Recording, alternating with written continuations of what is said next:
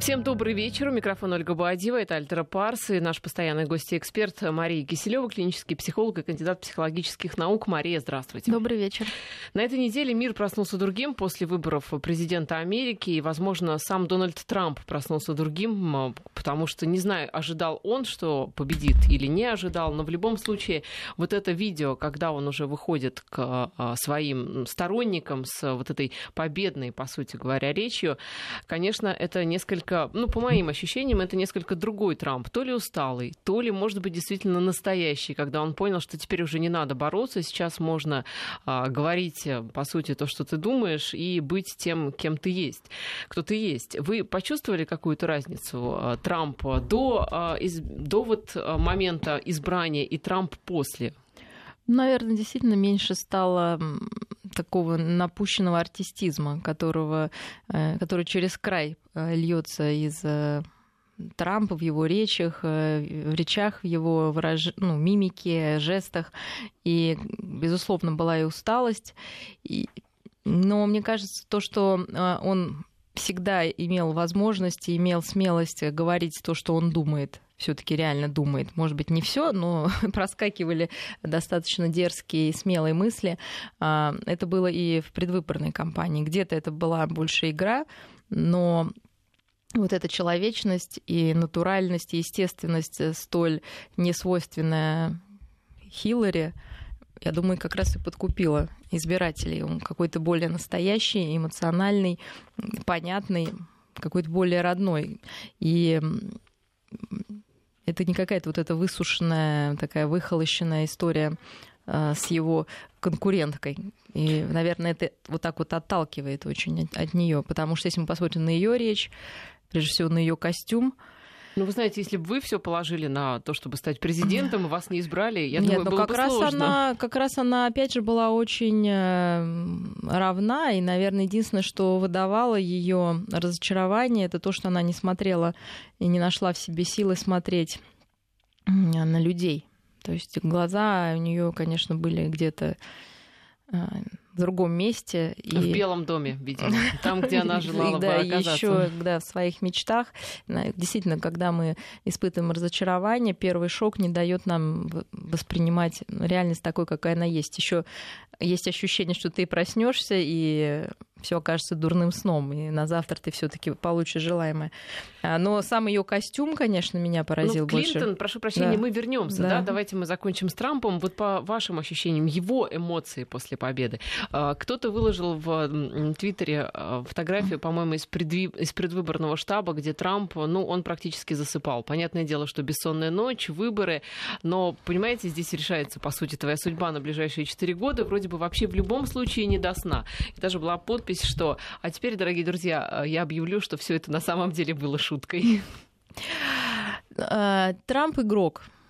И по жизни он игрок, и даже то, что, наверное, один из его видов бизнеса это ну, игровой бизнес, говорит о том, что он а, умеет проигрывать, умеет выигрывать, и для него вот эти поражения и победы не являются каким-то, знаете, как сказать, ну, что-то жизненно необходимым и жизненно вот таким вот именно витальным, да, жизненно важным. Безусловно, он хотел победы, безусловно, это все было серьезно, но вот как мы говорили, это не тот стресс, от которого он может опрокинуться и рассыпаться. Так а что он испытал-то после победы, по-вашему? Вот сейчас с каким настроением он идет э, на, в Белый дом? Вы знаете, с очень снисходительным. Мне нравится его подход, как он сейчас общается с людьми, которые поливали его грязью. Тот же Обама, который говорил, что никогда ему не видать этого Белого дома.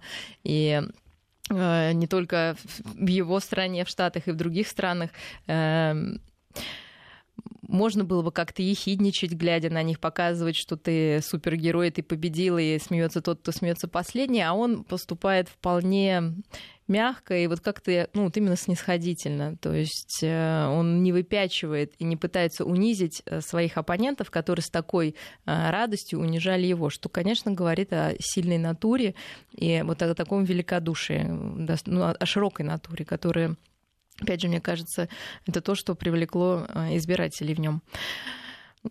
Я думаю, что, безусловно, он ликует внутренне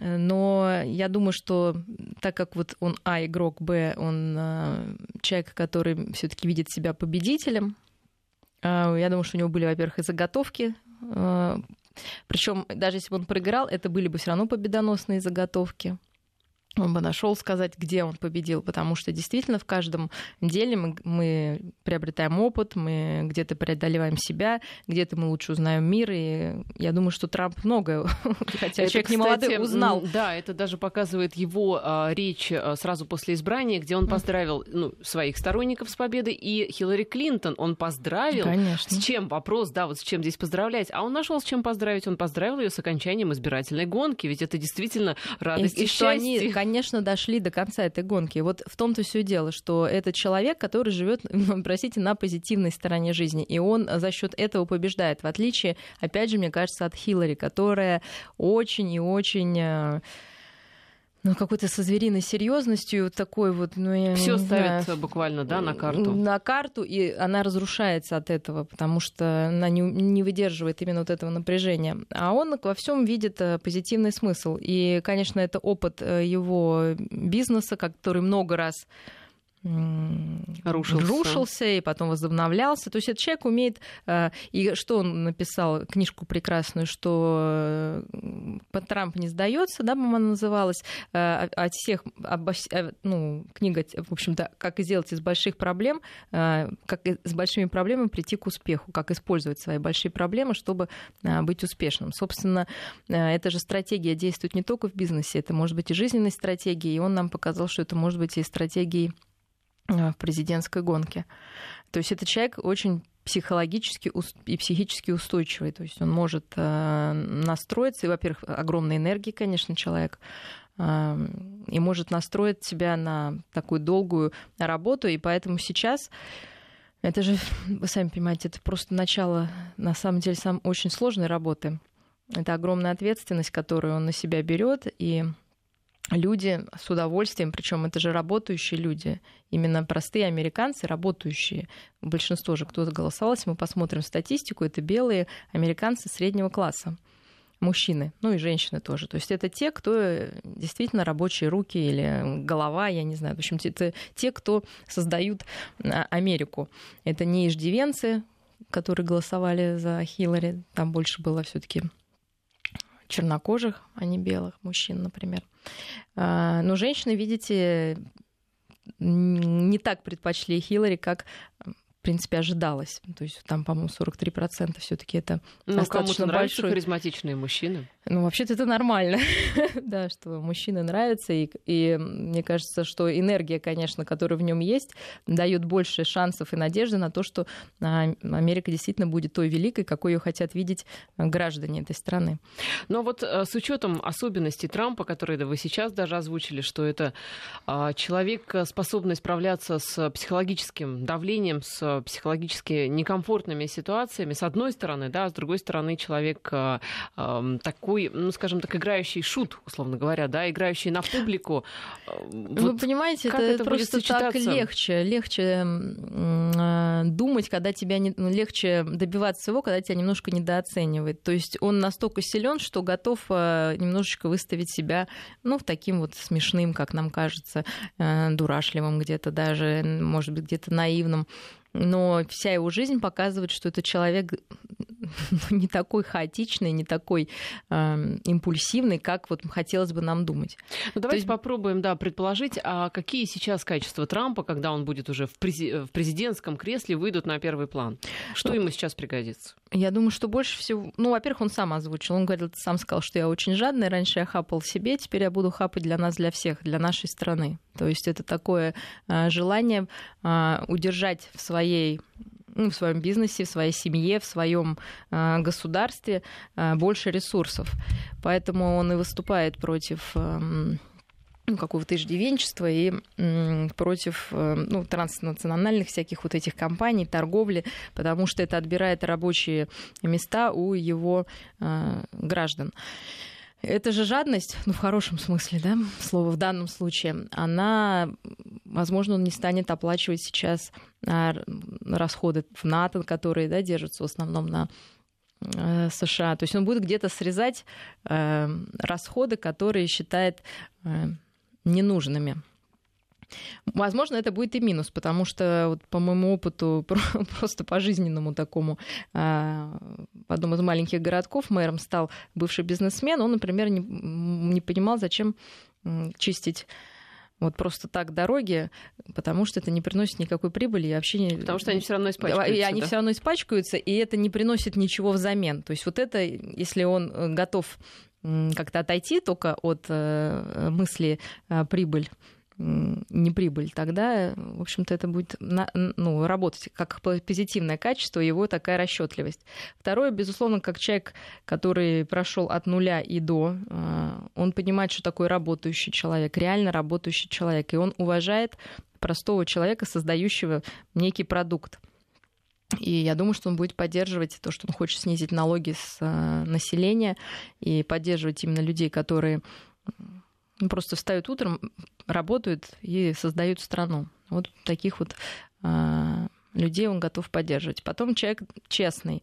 Конечно, грязная компания, в которую он окунулся, а, я думаю, показала, что все намного даже ему, что насколько грязна вот эта политическая зона, и я думаю, тоже он будет где-то чистить и более открыто говорить о том, о чем замалчивается. Сейчас же опять э, первые его беседы с военными министрами говорят о том, что он хочет разобраться. То есть он не любит э, двойных каких-то посылов. То есть с кем мы боремся? С ИГИЛ, значит, мы боремся с ИГИЛ. Причем здесь тогда какая-то группа людей, которую мы поддерживаем, хочет разобраться во всем. Вот такая дотошность тоже а, ему свойственна, и он а, сам участвует, наверное, тоже такое качество. Если мы посмотрим, как он вел бизнес, он везде участвовал сам. Просто он был на объектах строительства, он участвовал в каких-то вот, ну, разработках, то есть вникал в суть дела самостоятельно, не, не давая все на откуп э, ну, своим подчиненным. Наверное, здесь тоже вот это хорошее качество все-таки вникать в происходящее, а не э, просто так понаслышке что-то знать и верить. Ну, а Хиллари-то теперь что делать? Ведь помните эту историю, когда она потеряла сознание, тогда политологи говорили, что она хоть в инвалидном кресле, но въедет, будет ехать, по крайней мере, в сторону Белого дома, настолько фанатично она хочет стать президентом, а теперь, получается, рушится, после... это же последняя возможность, да, для Хиллари, по сути, там, в э, силу возраста рушится мечта всей жизни. Ой, вы знаете, ведь э, когда смотришь на жизнь уже, ну, на события, которые давно прошли, понимаешь, что все, что не делается, делается к лучшему. Я думаю, что для нее, а, конечно, это к лучшему, а потому что, ну, действительно, женщина уже пожилая, уставшая, и это видно и ее желание быть президентом скорее не от силы, а от слабости от некоторой. То есть это какая-то компенсаторная история. То есть если а, Трамп для него это, может быть, был где-то азарт, э, ну тоже какое-то доказательство чего-то кому-то, но там есть запас энергии, то здесь это было из последних сил доказать, и вот, э, знаете, как, и все. Вот сейчас она, во-первых, действительно должна успокоиться, она сделала все, что она могла, и, наконец, отдохнуть. Потому что, если мы посмотрим на жизнь Хиллари, это постоянная а, гонка, постоянное доказательство самой себе, прежде всего, ну, что она что-то значит. Если мы возьмем ее детство, во-первых, действительно, откуда, возможно, это взялось, во-первых, старший ребенок, там два брата, которые сместили ее с трона на котором мы все находимся в детстве, ну, с трона короля, королевны, там... Младшие, младшие. да, Да, да, да. А, а младшие все время смещают старших? Конечно, конечно. Эта травма такая остается, и хочется ну, как бы это обидно, да, это скорее такая обидная травма, и, во-первых, это много ответственности на тебя сразу падает. Мама, которая никогда не работала, за, забитая, то есть у нее вообще, мне кажется, с женским принятием, ну, сложности. И она же хотела быть космонавтом и писала даже в НАСА что возьмите меня в космонавты. И там угу. ей ответили, что мы женщин не берем в то время. Был такой ответ. Понимаете, то есть опять вот эта женская какая-то, ну, ну, сложно принять себя, вот, э, что ты женщина, и ты можешь исполнять женскую роль, потому что мать была забитая, ну, как бы это не привлекательная была для нее роль, а в космонавты тоже не берут. И вот как быть вот такой женщиной, чтобы себя уважать, это сложно. Вот она поэтому всю жизнь пытается как-то поставить себя, чтобы ее уважали, да, естественно, для того, чтобы уважать себя самой. А, а почему потом... вдруг откуда это вот, что ее кто-то не уважает? Ведь она занимала там высокие достаточно посты. Ну, это изначально идет. Просто если посмотреть на ее а, всю историю, то есть она хотела сначала уже быть, ну, как бы, как мы все, красавицами, но не вышла. Она на детстве была такая неуклюжая, и как-то ей не везло то с прическами, то с одежками. Это она сама пишет даже, да, о себе. И она решила сделать из себя, потому что мы все, если взять теорию, например, того Жадлера, а, э, детишки себя чувствуют, конечно, уязвимыми и обделенными властью. Хочется сказать, что когда я вырасту, вот тогда-то я всем вам покажу, и все меня будут уважать. Вот. И у кого-то это становится действительно такой целью жизни, что в инвалидном кресле они готовы а, бороться все равно и въезжать а, в тот же Белый дом, но не сдаваться. Ну а что же ей теперь-то вот делать, по-вашему? Вы бы ей что, если бы она к вам пришла, Хиллари Клинтон, да, и говорит, вы знаете, вот мне так плохо, я теперь даже не знаю, куда себя применить. Вроде бы я была занята все эти дни, что-то делала, да, баллотировалась. Сложно. А вот что делать-то мне теперь? Ой, ну я бы на ее месте, конечно... Я, конечно, погуляла в парке, сфотографировалась там вот, да, с какой-то девушкой. Ну а дальше что делать? Позволить себе попереживать, я думаю. Это очень важно потому что человек, она сдержанный, мы видим такой холодный, но это не значит, что нет переживаний. Это значит, что они где-то ну, очень глубоко внутри, и, может быть, и проблемы со здоровьем с этим связаны. Когда ты себе не позволяешь что-то переживать, то начинает что-то болеть, другое, какой-то орган.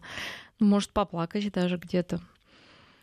Наверное, попросить поддержки, ну, стать женщиной, вот что я бы ей порекомендовала, попросить поддержки у мужа, вообще оценить свою жизнь, как вы правильно сказали, вполне успешную, угу. составить список того, сколько всего она уже сделала, полюбить, пожалеть себя и подумать вообще, что, о чем она опять же когда-то мечтала, если не быть космонавтом, то может быть о чем-то более простом и земном, и, собственно, у нее есть куча сейчас свободного времени, чтобы этим заняться. Но вряд ли человек в таком возрасте перестроится. Скорее всего, она, конечно, будет заниматься какой-то общественной деятельностью, но чтобы помочь себе, очень иногда полезно помогать другим. Возможно, она сейчас будет заниматься помощью тем же э, сексуальным меньшинством, я не знаю, или иммигр... иммигрантам будет помогать. Вполне для нее такая подходящая роль. То есть в пику Дональду Трампу, да? Так Конечно. он точно ее тогда упечет за решетку. Нет, ну почему? Пища. Это же не, не запрещено. То есть реализовать себя можно по-разному. Вопрос, э, принесет ли ей это удовольствие э, реальное. Вот. А так, конечно, такая уязвимость у нее, мне кажется, есть. Именно связанная с самооценкой, несмотря на возраст, вы представьте, да, себе. Тем не менее, это с нами остается на всю жизнь. И поменять это сложно. Вот так взять и вдруг а, перестать зависеть от своих детских каких-то обид и от мнения окружающих. Да, ведь 69 лет. В общем-то, можно, мне кажется, уже вязать там носочки, да, внукам, ну, можно по-разному себя применить. Если, я не знаю, есть у нее уже один ребенок, я так понимаю, да, да дочка. дочка, внуки, я не знаю, есть или нет, но там это не является какой-то э, эм, все-таки в Штатах-то бабушки так, э, да, так условные. Поэтому ей всегда нравилась общественная деятельность. Поменять что-то вот в таком возрасте резко на противоположное, стать белой пушистой домашней э, кошечкой для своего мужа и вместе с ним, э, не знаю, смотреть сериалы на закат, вряд ли она сможет. Поэтому что-нибудь замутит. Но я думаю, что ей единственное нужно перед этим отдохнуть хорошенько. Ну, семьей можно заняться, да, в любом случае. Конечно, Детьми. это всегда остается э, при ней. Вот. А Трампу действительно широкая дорога открыта, и, и выбор его показывает потому что все-таки Хиллари это была какая-то стабильность, то есть люди, хотевшие, чтобы все продолжалось как было, они голосовали за нее. Те, кто хотели перемен, а, проголосовали за Трампа. Значит, что-то нужно действительно а, менять. Э, и что можно ждать? Вот этих перемен. Какие они будут, мы не знаем но они будут. И нам придется, наверное, ну, нам в меньшей степени, потому что мы все-таки живем у себя в стране, но тем не менее, так как мы общаемся ну, важный наш контрагент все-таки эта страна. Будем тоже смотреть, что нам будут предлагать. Человек непростой, и... но э, хочу успокоить, что многие считают, что он какой-то ну, ненормальный, взбалмошный, и вот там, да, может в любой момент что-то такое замутить. Я не думаю так. Это скорее такая внешняя оболочка, и что он сто раз подумает и сделает, наверное, надеюсь, что-то более осмысленное, мудрое, пусть даже в угоду своей страны, но тем не менее главное, чтобы это не были какие-то необдуманные решения. Ведь, кстати, у Трампа очень большая семья, если вы видели э, на той благодарственной речи, он как раз их всех... Мне вот, кстати, очень нравится эта американская традиция.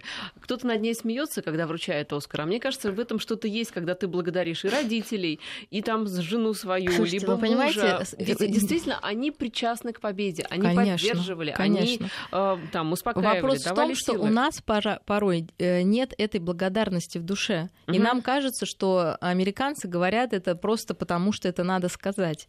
Вот из-за этого многих это раздражает.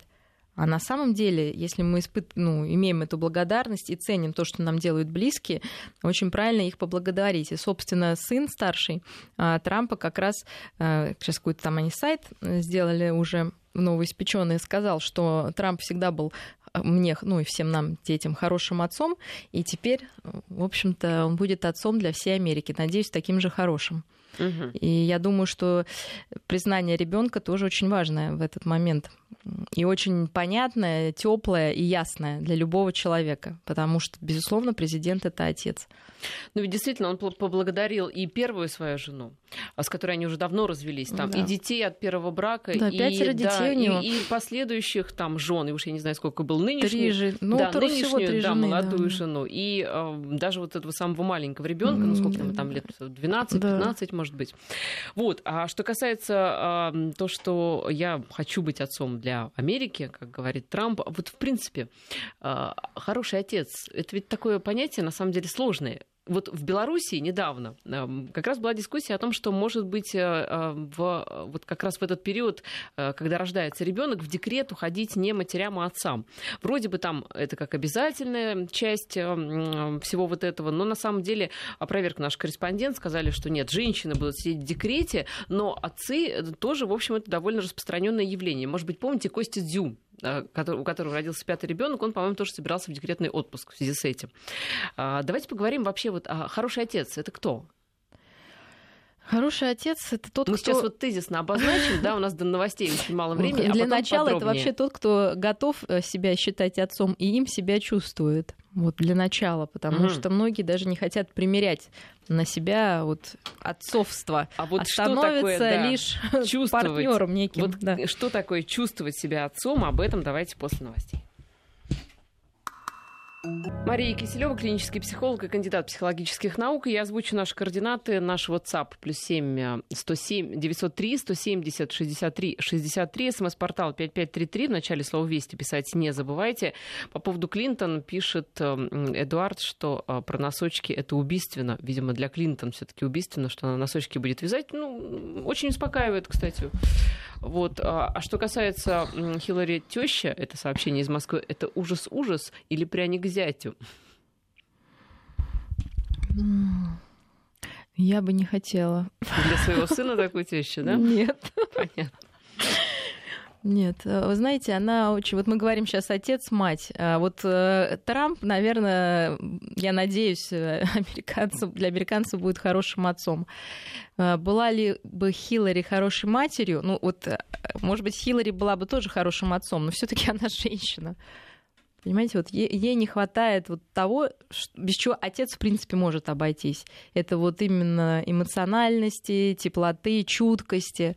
Вот, ну, ей не хватает этого. Поэтому есть некий диссонанс, когда на нее смотришь, понимаешь, что это женщина, ну, конечно, и не воспринимаешь ее такой. Вот. А мужчина вполне может быть такой, какой он есть, и при этом а, быть хорошим отцом. С чуткостью, без чуткости, потому что мужчина как раз должен дать ребенку то, чего не может дать мать. Если чуткая прекрасная мать, то отец может позволить себе быть сухарем, таким деловым, и научить ребенку чему-то другому. Но все-таки, а что значит быть хорошим отцом? Вот вы говорите, чувствовать себя отцом. Это как? А, Чувствовать ответственность, чувствовать радость э, от того, что родился ребенок. Дело в том, что когда э, это происходит с женщиной, у нее есть долгий подготовительный период, гормональная подготовка, физиологические изменения, которые волей-неволей, но в основном всех женщин все-таки заставляет почувствовать себя матерью. Отец, если он не имеет каких-то очень близких эмоциональных отношений с женой, то есть у него этого подготовительного периода может не быть. Он может где-то на работе пропадать, э, в своих делах пропадать и а, немножечко быть не, ну, как сказать, не в такой эмоциональной связи со всем происходящим. А если же он в эмоциональной связи с происходящим, то есть для этого, конечно, желательно, может быть, сходить ну, к врачу вместе, посмотреть на ребеночка там, на УЗИ, а, ну, я не знаю, прикладывать, ну, то есть уже во время беременности участвовать в вынашивании, то мы знаем, что физиологически мужчина даже имеет некие гормональные изменения. Да вы что? Конечно, схожие с женскими, если он э, участвует ну, в процессе вынашивания. И тогда ему будет, безусловно, легче принять факт рождения ребенка и почувствовать вот отцом то есть ответственным за этого крошечного маленького человечка. И не просто ответственность, а вот такую глубокую связь с ним и понимание, что это твоя частичка. То есть для женщины очень легко ну, понимать, понятно, что это ее часть, потому что они были вместе в прямом смысле. А для отца все-таки это некое что-то инородное, непонятное, захватившее его любимую женщину, да, некий какой-то пришелец такой. А, и если есть это понимание, что это твоя часть, твое будущее, твое продолжение, ровно такой же, как и твоей любимой супруги. А, то есть отцом себя почувствовать действительно проще. Безусловно, а, для ребенка очень важно, чтобы вот отец любил а, мать этого ребенка, потому что тогда мама счастлива, тогда мама чувствует заботу, тогда она спокойна, и тогда она может делать то, что ей положено в этот период, заниматься своим малышом, быть с ним в симбиозе, а папа как бы охраняет внешний периметр. Если говорить, конечно, о функции отца, то это, ну, мы говорили, это безопасность в широком смысле, это и финансовая, и эмоциональная, то есть не нужно какие-то скандалы и разборки устраивать в этот период а, в семье. А, и это, конечно, охрана внешнего периметра, внешнего. Что это? Все, то есть женщина все делает внутри дома, создает уют, решает мелкие проблемы всякие бытовые. Отец э, охраняет внешний пери- периметр. Ну, это опять же вот эта безопасность э, такая в широком смысле этого слова. А эмоциональная есть, безопасность, что вы имеете в виду? Ну, чтобы у жены не было ощущения, что, например, она нежеланна, что у нее не было ощущения, что муж где-то гуляет что муж там пьет, чтобы она еще о нем не волновалась, чтобы он не был для нее еще одним ребенком. Угу. Да? То есть а женщина в этот период как раз нуждается в том, чтобы и о ней позаботились, потому что когда рождается ребенок, женщина регрессирует. То есть она тоже становится где-то маленькой, беззащитной, и это ей нужно для того, чтобы ну, отдаться этому малышу. То есть ей нужно себя немножечко, ну так вот, уменьшить свою личность. Уменьшить себя. да, уменьшить себя. Главное потом себя увеличить. Вот, это тоже вовремя. И для этого, опять же, нужен отец. Так, а он в этом как может помочь? А, и это как раз, что, например, уже ну, многие исследования подтверждают, что к 8 месяцам, а, это такой возраст, то есть где-то к 6 к 8 уже формируется привязанность к главному ухаживающему лицу. И это, на самом деле, может быть и отец, и мать. То есть вот к вопросу о декретном отпуске. Угу. Но маме нужно работать, пусть будет отец главным ухаживающим лицом. Это не важно. Это не важно. Главное, чтобы сформировалась э, надежная привязанность к какому-то лицу. Это даже а может если бабушка вот попеременно? Ну, это плохо. Это, Лучше, чтобы давайте мы один... не будем вот сейчас на кому-то чувство вины дополнительное прививать. Это не хорошо и не плохо. Это просто у людей так происходит. Но все равно ребенок обычно избирает кого-то одного в качестве главного а, объекта привязанности, назовем mm-hmm. так. И этот главный объект привязанности будет не тот, кто чаще подходит, меняет памперсы и дает бутылочку, а тот, кто с большей чуткостью и любовью к этому и эмоциональностью к этому ребенку относится. Возможно, это даже будет та же мама, которая приходит поздно, но она более эмоционально э, и тепло относится к малышу. Возможно, даже это так будет. То есть э, это нет такой прямой зависимости. Потом, я имею в виду от количества подходов к ребенку технических, технических подходов. И если, опять же, брать ну, исследования, мы понимаем, сейчас их достаточно много, эм, э, технический уход за ребенком одинаково хорошо осуществляют все То есть поменять памперсы, помыть, подмыть, покормить, спать уложить, накрыть. Э, мужчина вполне с этим может справиться. А дальше вот если у него есть вот эта чувствительность дополнительная, порой даже мужчина может быть и лучше это получается. Ну, например, если мама очень тревожная. Вот ей все кажется, там, ой, она боится взять. И папа может быть более стабильным а, вот в этой во всей истории и не внушать ребенку вот этот ужас перед внешним миром, потому что когда мама тревожная, ребенок тоже чувствует себя небезопасно. Поэтому э, все зависит, знаете, от чего? Не от э, гендерных, не, не от половых различий, а от индивидуальных. То есть в какой-то семье папа может вполне быть лучшей мамой в том смысле, что лучшим ухаживающим лицом. Вот, например, может быть, в семье Хиллари Клинтон. Да? Опять же, мы вернемся к ней. Угу. Ну, Поэтому вот, это да. не факт, да, что прям женщина, она теплая, чуткая, готовая себя отдать. Это не факт. В большинстве случаев это так. Но это не является чем-то вот таким прям твердым аксиомой. И поэтому какой-то женщине, наверное, а, и она обычно это чувствует. Она сдает либо бабушке ребенка, либо какой-то няне, потому что у нее нет ресурса чтобы этого ребенка вложить. Ну, ничего страшного. Может быть, это лучший для ребенка выход, чем жить там рядом с холодной э, депрессивной мамой и провести вот эти первые ну, месяцы жизни, когда очень важна эмоциональность вот с таким вот холодным человеком. Ну вот вы говорите, что а, эмоциональность, теплота это как раз то, что ребенок получает от матери, а отцу не, в лучшем, не, да. в лучшем случае. Да, да. В лучшем. От, отцу, в общем, не ну, обязательно. Не лучшем, более чаще. Угу. чаще. Отцу не обязательно обладать этими качествами. Его, а, он как бы другая функция. А какая? Вот он какими, какими качествами, он каким качеством он будет учить ребенка? Ну, если мы возьмем какую-то классическую историю, даже вот в игре мы, мы видим, что э, э, игра мамы и ребенка это что-то более сюсю-пусю, что-то более нежное, мягкое и такое связанное скорее, опять же, с развитием эмпатии, с пониманием другого. Если мы возьмем мужские игры, это неважно с мальчиком или с девочкой, э, с ребенком, то чаще это более физически активные, более ну, грубые игры, которые на самом деле очень важны для формирования телесности. То есть вот эти все подбрасывания, раскручивания, порой с травмами, угу. понимаете, да? но отца, тем не менее, и для отца в том числе. А, вот, а, это как раз очень важно для развития понимания границ собственного тела и возможностей собственного тела. Вот это, а, но это, если мы говорим о совсем, о совсем маленьких дет, детках. Что еще, для чего нужен папа?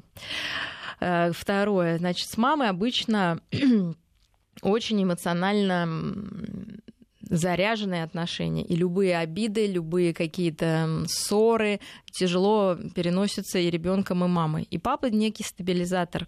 Папе ребенок может пойти за дозаправкой, если с мамой, ну это уже когда постарше он становится, чтобы подзарядиться и решить какую-то конфликтную ситуацию между мамой и ребенком. Потому что, ну, я думаю, все родители понимают, что мама со своим ребенком ссорится значительно чаще, чем ребенок с папой. Но опять же, если мама является главным ухаживающим лицом, назовем так.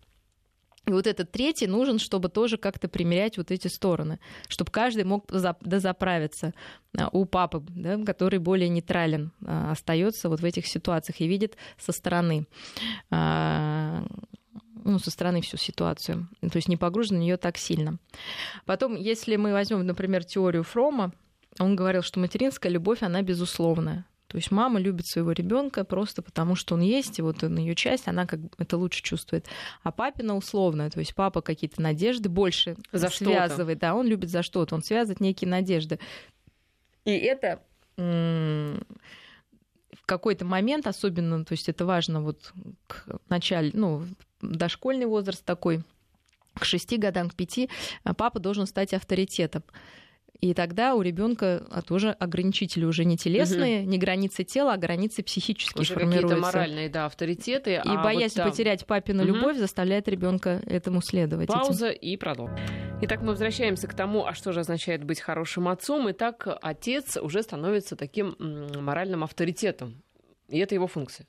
Конечно, то есть боясь потерять отцовскую любовь и уважение, ребенок ну, приобретает э, ну, нормы, установленные в данном конкретном обществе. И, собственно, очень важно поддерживать отец, э, отцовский авторитет, потому что сейчас, опять же, в наше нелегкое время этим авторитетом часто является мама, то есть ей приходится совмещать все в себе, потому что папа часто отсутствует. А, вот, поэтому даже если папа отсутствует по разным причинам, по, по причинам работы или по причинам развода, э, нужно все-таки в голове ребенка создавать вот этот образ а, папы, который бы имел правила, который бы их соблюдал и который бы требовал а, то же самое в своей семье. И на самом деле ребенку от этого легче, потому что мы уже говорили, если нет границ, если нет того, кто тебя сильнее, значит нет того, кто тебя может защитить. То есть если ребенка считает, что он здесь самый главный, ему правила не писаны, и вообще он самый-самый, ну, естественно, он понимает, вообще-то я слабый, и меня даже папа не может остановить, и мама не может остановить. Кто же меня остановит? Никто не остановит. А если меня нужно будет защитить, то значит меня тоже никто не защитит. Поэтому очень важно, когда этот авторитет отцовский есть. Это дает на самом деле чувство защищенности огромное. Угу. Это на подсознательном уровне, да, да Конечно. Но э, это не значит, что отец должен быть строгим и деспотичным. Это совершенно никак не связано. Он скорее должен быть терпеливым, очень, и терпеливо э, прививать вот те нормы, которые он считает правильными. А, и собственным примером. То есть мы какие уже функции назнач... А, обозначили? То есть это безопасность прежде всего. А, дальше это такой папа-примиритель и дозаправка в отношениях мамы и ребенка, папа разделитель, то есть он должен разделить этот симбиоз, который очень сладкий, в какой-то момент все уже забывают, что вообще-то есть другие люди, но мама с ребенком сливается в этом во всем. Мы говорили, что до 6-8 месяцев это норма, дальше мама должна уже становиться более самостоятельной, и ребенок должен быть очень более самостоятельным. И он уже знает, что есть папа, и он уже начинает перенимать дальше следующая отцовская роль это именно идентификация, то есть он объект, а, фигура идентификации, то есть мальчик смотрит на папу и перенимает от него мужские качества. Также девочка смотрит на маму, перенимает от нее вот э, то, что соответствует э, женской роли. И это должно быть привлекательным, чтобы ребенок это принял, понимаете? Если мама вот какая-то вечно уставшая, раздраженная, то ли потому что она дома сидит, то ли потому что она работает, девочке будет сложно перенять эти качества, и будет казаться, что только не это, вот только я не буду вот такой. Также и папа, если э, ребенку не нравится его раздражительность или наоборот, то что он валяется там на диване целыми днями, э, сложно будет ребенку это перенять, особенно если еще мама говорит, что это, эти качества ужасные и плохие. Поэтому отношения родителям лучше э, выяснять за пределами детской. До того, как э, заводить детей. Лучше вот так. Ну, или, по крайней мере, в их отсутствие. И главное еще тоже родителям договориться о правилах э, что ребенку можно, что нельзя. Опять же, без присутствия ребенка. И самое простое эти правила, свод, их должно быть мало, минимум какой-то. Но их лучше написать, и чтобы все знали, что вот у нас ну, такие например? правила. А, спокойные, такие обыкновенные правила, что какие проблемы обычно бывают у детей. Разбросанные вещи, а, я не знаю, туалет, извините, нечистый, ну, просто в прямом смысле. Дети после себя порой забывают убрать, спустить. Угу. А, вот мы пишем, держим Хорошо. в порядке. А если эти а, правила не, говорим честно, да то тогда э, тоже может быть оговорено некое наказание. Естественно, Например? наказание э, мы, оно одно, мы, как мы обычно любят родители, хуже, чем любая судебная система. За все, что можно, все наказываем. Сразу отнимаем это, то еще еще чего-то, да, еще по попе там шлепнем. А вот наказания должны быть понятны. Например, если это связано с чистоплотностью, то лучше наказание строить на чистоплотности. Значит, если ты не убираешь сейчас или там оставил ботинки грязные, там лужи после них, первое ты убираешь за собой, убираешь, ну, еще за кем-то. Это уже, естественно, ребенок берем младший школьник или вот почти, ну и дальше. То есть наказание лучше строить на том, что, ну, где была провинность. А если отказывается? Если это ну как отка... Ну, если отка... Ну, честно говоря, это редко Вряд бывает. да, мы, мы подписываем свод правил, мы это можем обсудить. Если он говорит, я не хочу, мы заранее договариваемся об этом. Угу. А потом авторитет у нас все равно есть, и ребенок, конечно, это сделает. Но если уже нет, ну тогда, к сожалению, идем лишениями, да, то есть тогда ты не пойдешь туда, не пойдешь это, но это уже хуже работает, то есть и это чаще демотивирует детей вообще чего-то хотеть. То есть и в итоге дети... бунт у некоторых. Ну, бунт, э, он скажет, мне тогда вообще все, извините, пофигу. Угу. мне все пофигу, я ничего не хочу, ребенок сидит просто тупо смотрит э, в потолок и проклинает эту жизнь и своих родителей. Поэтому, когда вот мы лишаем чего-то, главное не демотивировать, потому что в какой-то момент тогда хочется ничего не хотеть, чтобы меня нельзя было этого лишить. И мы очень много знаем, кстати, подростков, которые ничего не хотят и ничем не интересуются. Потому что потом сложно это, если это используется в э, наказании, ну, это такая вот есть опасность. Поэтому лучше, наоборот, созидать, исправить, исправить. Плохая оценка, значит, будешь писать два раза упражнения, да, например. То есть зачем отбирать что-то, когда нам что нужно, чтобы ребенок э, хорошо в итоге что-то сделал, чтобы он научился чистоплотности. Так вот мы его учим дополнительной нагрузкой именно на эти его недоразвитые части, а не лишением чего-то там прекрасного и хорошего. Но если уже не работает, к сожалению, иногда приходится наказывать и лишениями. Но это скорее уже такая дополнительная мера. Давайте вернемся все-таки в этот э, такой сладкий период, когда ребенку еще ну, нет года, может быть, полгодика, шесть месяцев. Э, когда, в какой момент мама действительно может выходить на работу, ну, хотя бы частично, да, хотя бы на несколько часов, э, чтобы ее безболезненно ну, заменял папа. И может ли ее вообще папа заменить, я не знаю, там, на целый выходной? Да, вот мама ушла, не знаю, там, куда-нибудь в салон красоты, в парикмахерскую, заняться спортом, да, либо на работу. Вот. И может ли ее папа может, конечно, заменить? Конечно, из, может. Для возраста? этого нужно, во-первых, представить ребенку вот второе ухаживающее лицо того же папу и вместе осуществлять тот же уход. Папе, если у него нет этого врожденного э, чутья, нужно научить с этим младенцем общаться, научить сюсюкаться научить вот говорить вот этим на этом птичьем языке. Вот это, да, вот это. Не все папы это умеют. Я знаю по, свои, ну, по своим детям, но научаются. И говорю вам, сто процентов научаются, потому что это заразительно, когда ребенок начинает отвечать, но обычно он отвечает уже ну, с месяца до трех вот происходит э, вот социальная улыбка, когда ребенок уже начинает улыбаться и реагировать на ваши э, на ваше общение именно активно и, более того, зазывать вас к общению, вот тогда мы привлекаем папу, который тоже может пообщаться. Папам иногда сложно играть, и мама очень с детьми, неважно какого возраста, но я не имею в виду взрослых уже, когда там можно что-то мастерить, ну, какие-то такие футбол, а именно в машинке катать, вот погремушками. Почему? Потому что для этого нужно регрессировать вот на эти ранние стадии. Женщине это легче, потому что, я говорю, она находится в регрессии, ну, так складывается в основном. И она может себе позволить в нем находиться. А мужчине ну, на, на 5 минут входить в регресс и выходить это сложно. Вот, но тем не менее, опять же, возможно. И... Прошу прощения, а женщина из регресса когда выходит? Ну, так, чтобы понимать, когда уже пора выходить из регресса. Я опять же говорю, что обычно все таки есть какие-то моменты э, сложные. То есть, вот, например, 8 месяцев у ребенка появляется, когда он понимает, что мама и он отделен, появляется страх чужака. И ребенок боится каких-то чужих людей, в этот момент оставлять его вот просто с чужим человеком не стоит. С папой можно. Но если он папу уже знает, угу. конечно, то есть он может оставить. Но и при этом у него расширяется круг. То есть можно но предупредить папу, что друга его, особенно если друг с бородой, а папа угу. без бороды, может испугаться. Потому что вот именно это от формирования понимания, что есть другие люди. Следующий период это вокруг года. Тоже кризис, когда ребенок я говорю сейчас, когда не стоит вот так вот менять режимы, потому что ребенок научается ходить и все, опять понимает свою отдельность, опять понимает, что мама может уйти и не, и не вернуться. То есть вот такой страх э, очень острый. А, к трем годам, опять же, новый кризис. Вот в эти моменты лучше не нужно. Есть спокойное время, когда вот те же 6 месяцев, когда все хорошо, и если ребенок уже узнал папу, э, и он введен в круг ухода, вполне можно начинать оставлять именно вот со вторым ухаживающим лицом. То есть ребенок уже может два лица удерживать в памяти, в памяти да, именно а, внутри себя. Угу. Вполне возможно это все. Да, Главное нас... в критические моменты это не делать. У нас очень интересная такая, такой крик о помощи на СМС-портале. Помогите отучить ребенка чистить обувь. Спасу нет, прячем. Ну, видимо, обувь все-таки, а не ребенка.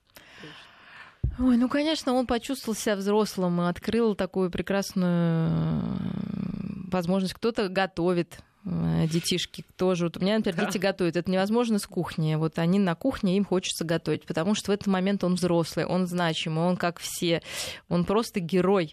Э, вот. А тут обувь тоже такой, представляете, щетка, ну, не знаю, там, если есть запах этой ваксы все это привлекательной значимости. Конечно, сначала, наверное, ребенка за это хвалили, поэтому теперь ему непонятно, что же случилось теперь, почему стало плохо. А, новые, пусть... Я не понимаю, зачем э, ну, отучаете, ведь это здорово, перечистил всю обувь. Понятно, каким качеством он почистил все это. Э, родителей, ну, ну, какое-то новое ему дать задание нужно. Пусть чистит что-то другое. Картошку. Картошку, конечно, опасно, но, но мы же не знаем, придумать, вот пусть трет пол иногда, вот дети любят, собирает какие-то там, вот они любят маленькие всякие э, штучки с пола собирать, потому что мелкая моторика развивается, все пылиночки собирать. Главное вот э, найти применение этому, только чтобы он складывал в коробочку, а не в, не в рот, да, и вот э, как-то за это уже хвалить. Вот, поэтому всему можно найти применение. И главное да, понимать, что все очень плюсы. быстро проходит. Это точно. Да. Помните, да. что ваш ребенок вырастет, превратится во взрослого мужчину, и вы не заставите его чистить обувь и даже хотя бы ставить ее ровно и аккуратно на коврике. Так что вот. радуйтесь, пока у вас есть такая возможность. Спасибо. Мария Киселева, клинический психолог и кандидат психологических наук, была сегодня на студии.